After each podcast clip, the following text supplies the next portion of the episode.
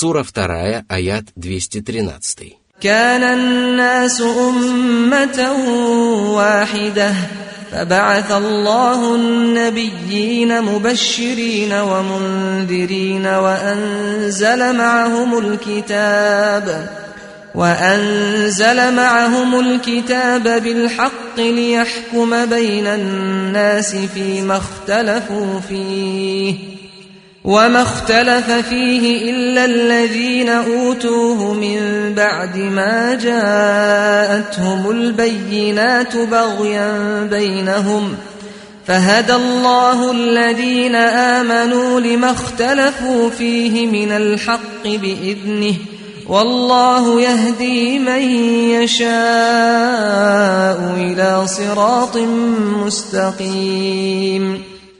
Все человечество исповедовало неверие, находилось в заблуждении и было лишено счастья. Люди были лишены света и веры, но Всевышний Аллах смилостивился над ними и отправил к ним своих посланников, которые приносили благую весть и увещевали. Тем, кто повиновался Аллаху, они сообщали благую весть о благом уделе, физической и духовной силе, благополучной жизни и других плодах праведных поступков. А самое главное, они сообщали им весть о благоволении Аллаха и райских садах. Тех же, кто ослушался Аллаха, они увещевали материальными лишениями, слабостью, унижением, тяжкой жизнью и другими плодами неповиновения и ослушания. А самое главное, они увещевали их гневом Аллаха и адским пламенем. Аллах отправил со своими пророками писания, которые содержали правдивые повествования и справедливые повеления. Все откровения этих божественных писаний были истинными и правдивыми и разрешали любые споры относительно основных и второстепенных вопросов религии. Именно поэтому при возникновении любых разногласий и противоречий мусульмане обязаны обращаться на суд к Аллаху и его посланнику, ведь если бы писание Аллаха и сунна его посланника не могли разрешить любые противоречия, то Всевышний Аллах не приказывал бы своим рабам обращаться к ним за решением. После упоминания великой милости, оказанной людям Писания, которая заключалась в ниспослании священных Писаний и обязывала их объединиться вокруг Божьего откровения, Всевышний Аллах сообщил о том, что люди Писания поступили несправедливо и впали во многочисленные противоречия. Они разошлись во мнениях относительно Писания, которого им следовало придерживаться раньше всех остальных людей. Это произошло после того, как они узнали это Писание и убедились в его истинности благодаря ясным знамениям и неопровержимым свидетельствам, и поэтому они впали в глубокое заблуждение. И только мусульман Всевышний Аллах наставил на прямой путь, разъяснив им истину, относительно которой люди Писания стали пререкаться друг с другом и впали в заблуждение. Аллах разъяснил мусульманам истину по своей воле, облегчив их судьбу и проявив к ним милосердие. Всевышний указывает на прямой путь, кому пожелает. Он призвал на прямой путь абсолютно все творения, проявив высшую справедливость, доведя до сведений людей истину и лишив их возможности оправдаться, говоря: «К нам не приходили добрые вестники и увещеватели». Однако только своих избранных рабов Аллах наставил на прямой путь, одарив их своей милостью и оказав им поддержку. Этих рабов Всеблагой и Всевышний Аллах почтил своей милостью и добродетелью, а со всеми остальными Аллах поступил, руководствуясь своей справедливостью и мудростью. Сура вторая, аят двести четырнадцать. أم حسبتم أن تدخلوا الجنة ولما يأتكم مثل الذين خلوا من قبلكم مستهم البأساء والضراء وزلزلوا وزلزلوا حتى يقول الرسول والذين آمنوا معه متى نصر الله «Аля инна насраллахи кариб». Всеблагой и Всевышний Аллах сообщил о том, что рабы непременно будут подвергнуты испытанию благополучием, несчастьями и трудностями, подобно тому, как были подвергнуты испытанию предыдущие поколения. Таково установление Аллаха, которое всегда остается в силе и не подвергается изменению.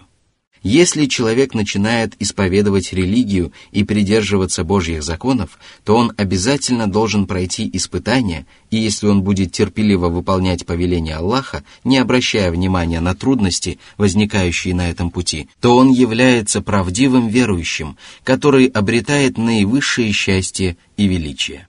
Но если он примет искушение людей за наказание Аллаха и свернет с прямого пути по причине невзгод и трудностей, если испытания помешают ему следовать намеченным курсам, то его притязания на веру являются лживыми. Вера не зиждется на красивых словах, прекрасных пожеланиях и голословных заявлениях. Она подтверждается или опровергается человеческими поступками и деяниями. Всевышний сообщил, что предыдущие поколения людей поражали нищета и телесные болезни. Им угрожали смертью и изгнанием, лишением имущества и убийством возлюбленных. Их подвергали мучительным пыткам, и трудности становились настолько невыносимыми, что правоверным казалось, что помощь Аллаха запаздывает, хотя они были твердо убеждены в том, что она непременно наступит. А поскольку Всевышний Аллах всегда ниспосылает облегчение после трудностей и помогает тем, кто оказывается в стесненном положении, Аллах сообщил о том, что божественная помощь близка. Каждый человек, который начинает выполнять свои обязанности, неизбежно сталкивается с испытаниями, которые всякий раз становятся все сложнее и серьезнее. И если он проявляет должное терпение и продолжает выполнять свои обязанности, то испытания становятся для него милостью, а трудности сменяются благополучием и успокоением. Он одерживает победу над своими врагами и исцеляется от недугов, которыми страдала его душа. По этому поводу Всевышний сказал: «Или вы полагали, что войдете в рай, пока Аллах не узнал тех из вас, кто сражался и кто был терпелив?» Сура три, аят сто сорок два. Всевышний сказал: «Алиф, лям, мим. Неужели люди полагают, что их оставят и не подвергнут искушению только за то, что они скажут «мы уверовали»?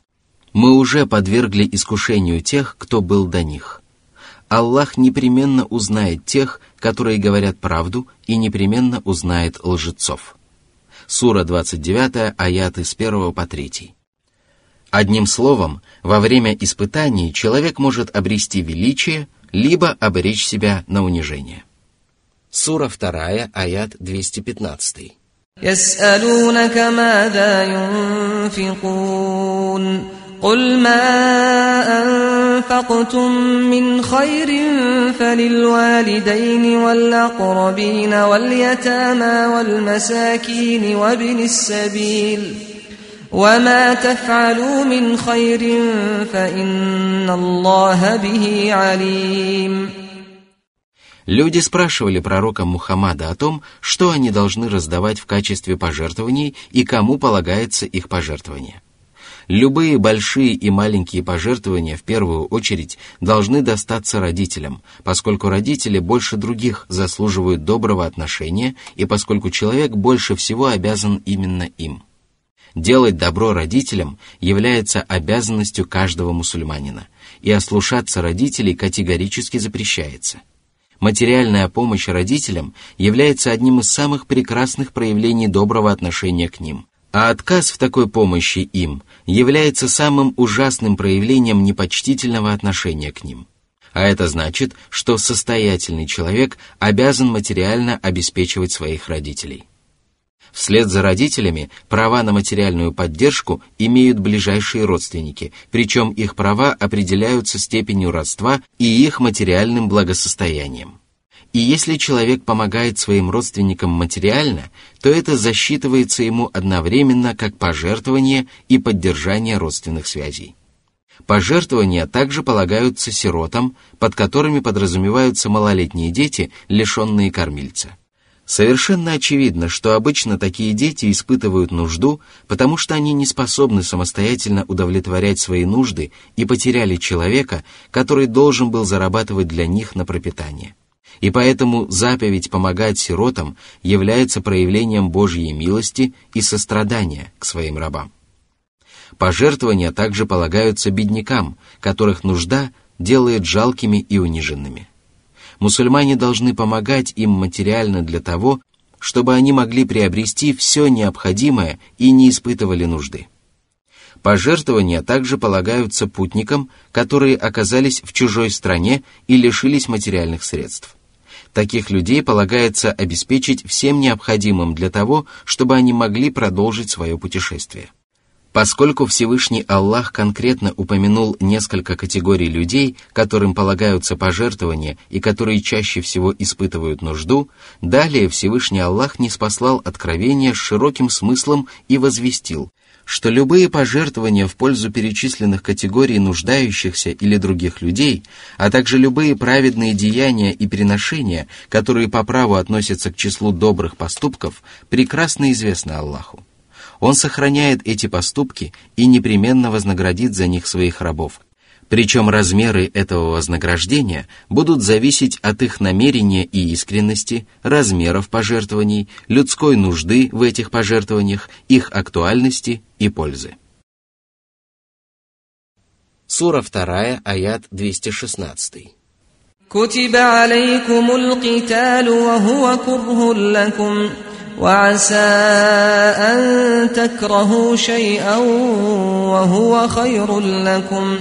وعسى أن تحبوا شيئا وهو شر لكم والله يعلم وأنتم لا تعلمون.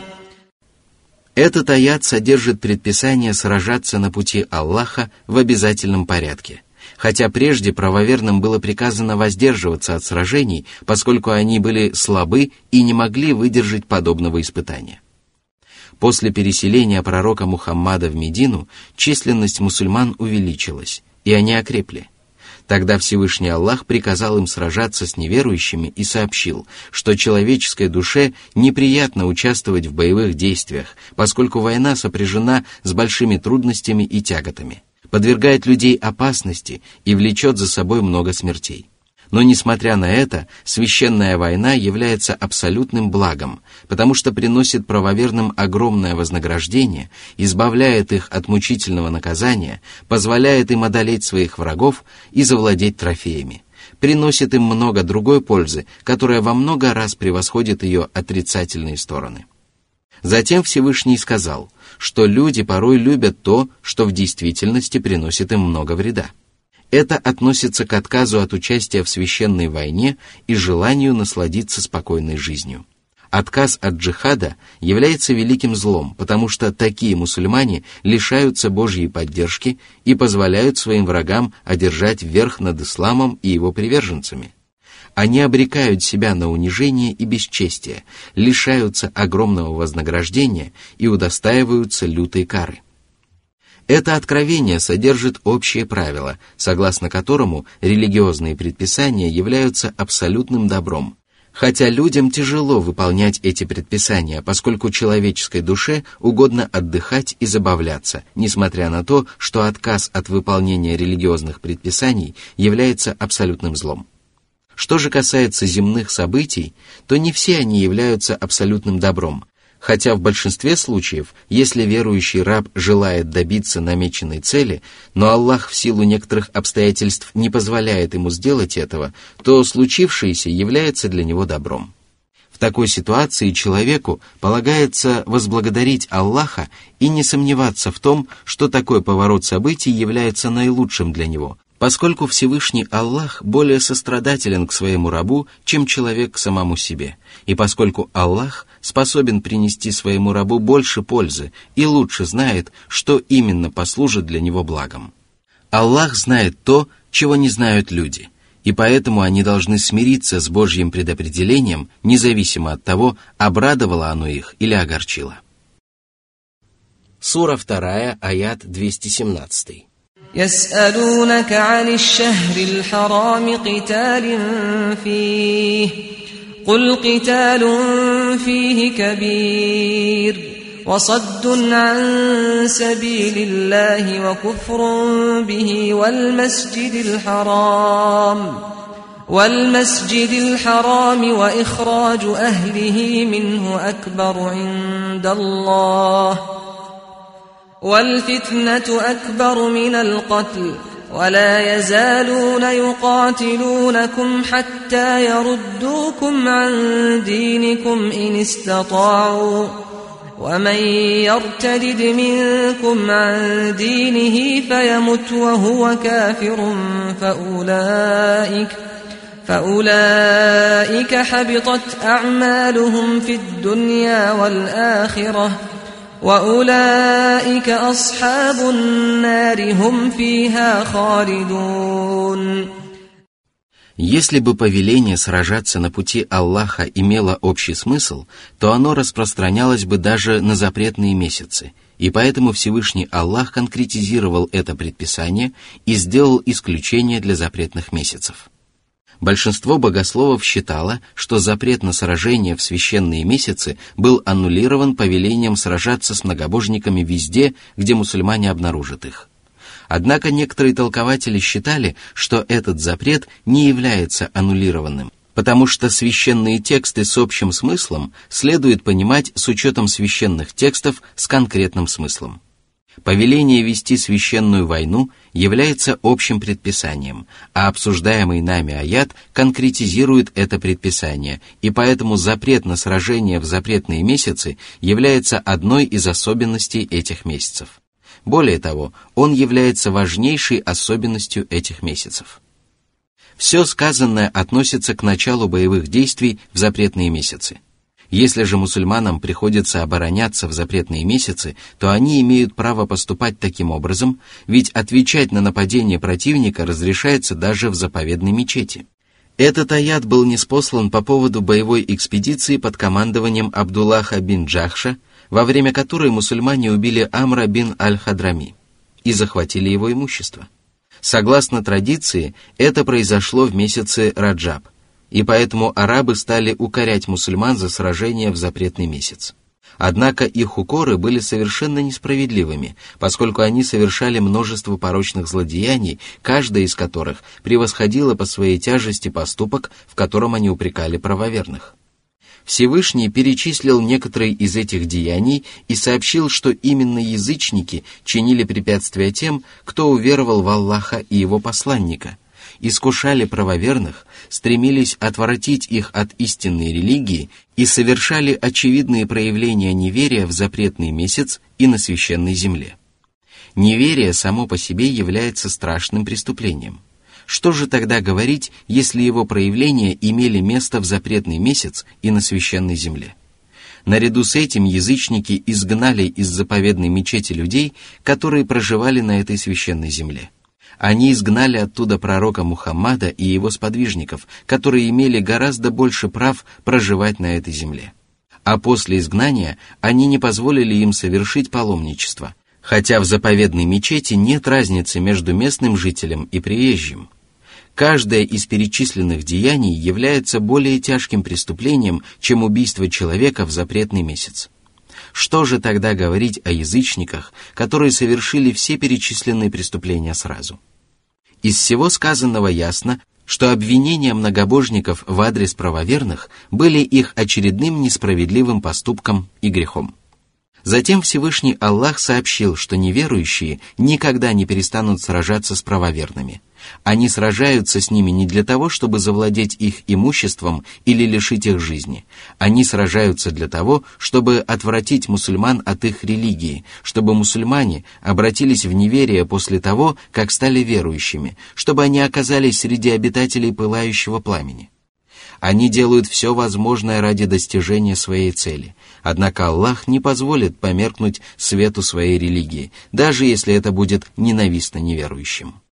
Упомянутое нами качество относится ко всем неверующим, которые сражаются с иноверцами для того, чтобы отвратить их от религии, которую они исповедуют. В особенности это относится к иудеям и христианам, которые создают различные общества, рассылают по свету миссионеров и врачей и строят школы для того, чтобы обратить различные народы в свою религию и посеять в них сомнения относительно той религии, которую они исповедуют. Мы же просим Всевышнего Аллаха, который оказал мусульманам великую милость, избрал для них самую славную религию и сделал их вероисповедание самым совершенным, смилостивиться над своими рабами и помочь правоверным исповедовать ислам надлежащим образом, лишить поддержки всех, кто пытается затушить свет Аллаха, обратить их злые ухищрения против них самих, поддержать истинную религию и прославить свое слово. Этот аят в полной мере относится к современным неверующим, так же, как он относился к их предшественникам. Всевышний сказал: «Воистину, неверующие расходуют свое имущество для того, чтобы сбить других с пути Аллаха. Они будут расходовать его, а затем будут сожалеть об этом, а вслед за тем они будут повержены». Сура восемь, аят тридцать шесть. Затем Всевышний Аллах сказал, что если человек отречется от ислама, отдаст предпочтение неверию и умрет неверующим, то его деяния окажутся тщетными как при жизни на земле, так и после смерти. А причиной этого будет отсутствие условия, без которого Аллах не принимает ни один праведный поступок, и этим условием является обращение в ислам. Такой человек станет обитателем преисподней и останется там навечно. Из этого аята следует, что если человек совершил вероотступничество, после чего вновь обратился в ислам, или если человек покаялся в своих прегрешениях, то за ним сохраняются совершенные им прежде праведные деяния. Сура два, аят двести восемнадцать. إن الذين آمنوا والذين هاجروا وجاهدوا في سبيل الله أولئك يرجون رحمة الله والله غفور رحيم. Упомянутые три деяния являются залогом счастья и основой поклонения. И благодаря приверженности человека этим деяниям можно определить, обретет он преуспеяние или окажется в убытке. Первым из этих деяний является вера, пользе и превосходстве которой невозможно усомниться. Как вообще можно сомневаться в деянии, благодаря которому счастливые праведники отличаются от несчастных неверующих, а обитатели райских садов от мучеников преисподней? Если человек обладает правой верой, то Аллах принимает от него праведные поступки. Если же человек лишен правой веры, то от него не принимаются ни покаяния, ни искупительные действия, ни обязательные благодеяния, ни добровольные поступки. Вторым деянием является переселение, под которым подразумевается расставание со всем, что любо и дорого человеку, ради обретения благосклонности Всевышнего Аллаха. Переселенец расстается со своей родиной, бросает свое имущество, покидает своих родных и возлюбленных в надежде приблизиться к Аллаху и оказать поддержку его религии. Третьим деянием является джихад, под которым подразумевается усердное стремление одержать верх над врагами ислама, оказать поддержку религии Аллаха и сокрушить вероисповедание сатаны. Джихад является вершиной праведных деяний, и воздаяние за него является самым прекрасным воздаянием. Джихад является самым главным фактором, способствующим расширению мусульманских земель и исчезновению идолопоклонства, обеспечивающим безопасность мусульман, а также их имущество. Если человек исправно выполняет эти три деяния, несмотря на их сложность и тяжесть, то все остальные предписания религии он выполняет еще исправнее. Такой человек имеет основание надеяться на милость Аллаха, потому что он воспользовался причиной, обеспечивающей человеку Божью милость. Из всего сказанного следует, что надеяться на милость Аллаха полагается только после совершения деяний, обеспечивающих человеку счастливое будущее. Если же надежда раба сопряжена с ленностью и отказом от совершения праведных деяний, то его состояние можно назвать слабостью, пустым пожеланием и обольщением. Это свидетельствует о пассивности человека и недостатке его ума, ведь такого человека можно сравнить с тем, кто надеется обзавестись ребенком, не вступая в близость с женщиной, или надеется собрать урожай, не посеяв семена и не оросив поле. Кораническое высказывание о том, что упомянутые в аяте праведники надеются на милость Аллаха, указывает на то, что человек не должен полагаться и надеяться на свои праведные поступки, а также должен надеяться на милость своего Господа и молить его принять совершенные им благодеяния, простить его прегрешения и покрыть его пороки. Именно поэтому далее Аллах сообщил, что среди его прекрасных имен есть имена «Прощающий» и «Милосердный». Его прощение удостаивается каждый, кто приносит искреннее покаяние. Его милость объемлет всякую тварь, а его добродетель распространяется на все сущее. Это свидетельствует о том, что если раб совершает упомянутые выше праведные деяния, то он заслуживает Божьего прощения. Праведные поступки всегда смывают совершенные прегрешения, и человек обретает милость своего Господа. Заслуживая прощения, человек избавляется от наказания в мирской жизни и после смерти, поскольку наказание является следствием грехов, которые были прощены ему, и дурные последствия которых были ликвидированы. А обретя Божью милость, человек обретает все самое прекрасное как при жизни на земле, так и после смерти. Более того, упомянутые выше праведные деяния сами являются Божьей милостью по отношению к человеку. Ведь если бы не наставление Аллаха, то человек не пожелал бы творить добро, и если бы не поддержка Аллаха, то он не сумел бы совершить его, и если бы не добродетель Аллаха, то его благодеяния не были бы завершены и приняты Господом. Аллах оказывает своим рабам милость прежде всякой вещи и в завершении всего. Он один творит причины и следствия. Сура вторая, аят двести девятнадцать. يَسْأَلُونَكَ عَنِ الْخَمْرِ وَالْمَيْسِرِ قُلْ فِيهِمَا إِثْمٌ كَبِيرٌ وَمَنَافِعُ لِلنَّاسِ وَإِثْمُهُمَا أَكْبَرُ مِنْ نَفْعِهِمَا وَيَسْأَلُونَكَ مَاذَا يُنْفِقُونَ قُلِ الْعَفْوُ كذلك يبين الله لكم الآيات لعلكم تتفكرون. Правоверные спрашивали посланника Аллаха о религиозном положении относительно опьяняющих напитков и азартных игр. Арабы употребляли вино и играли в азартные игры во времена невежества и в первые годы распространения ислама.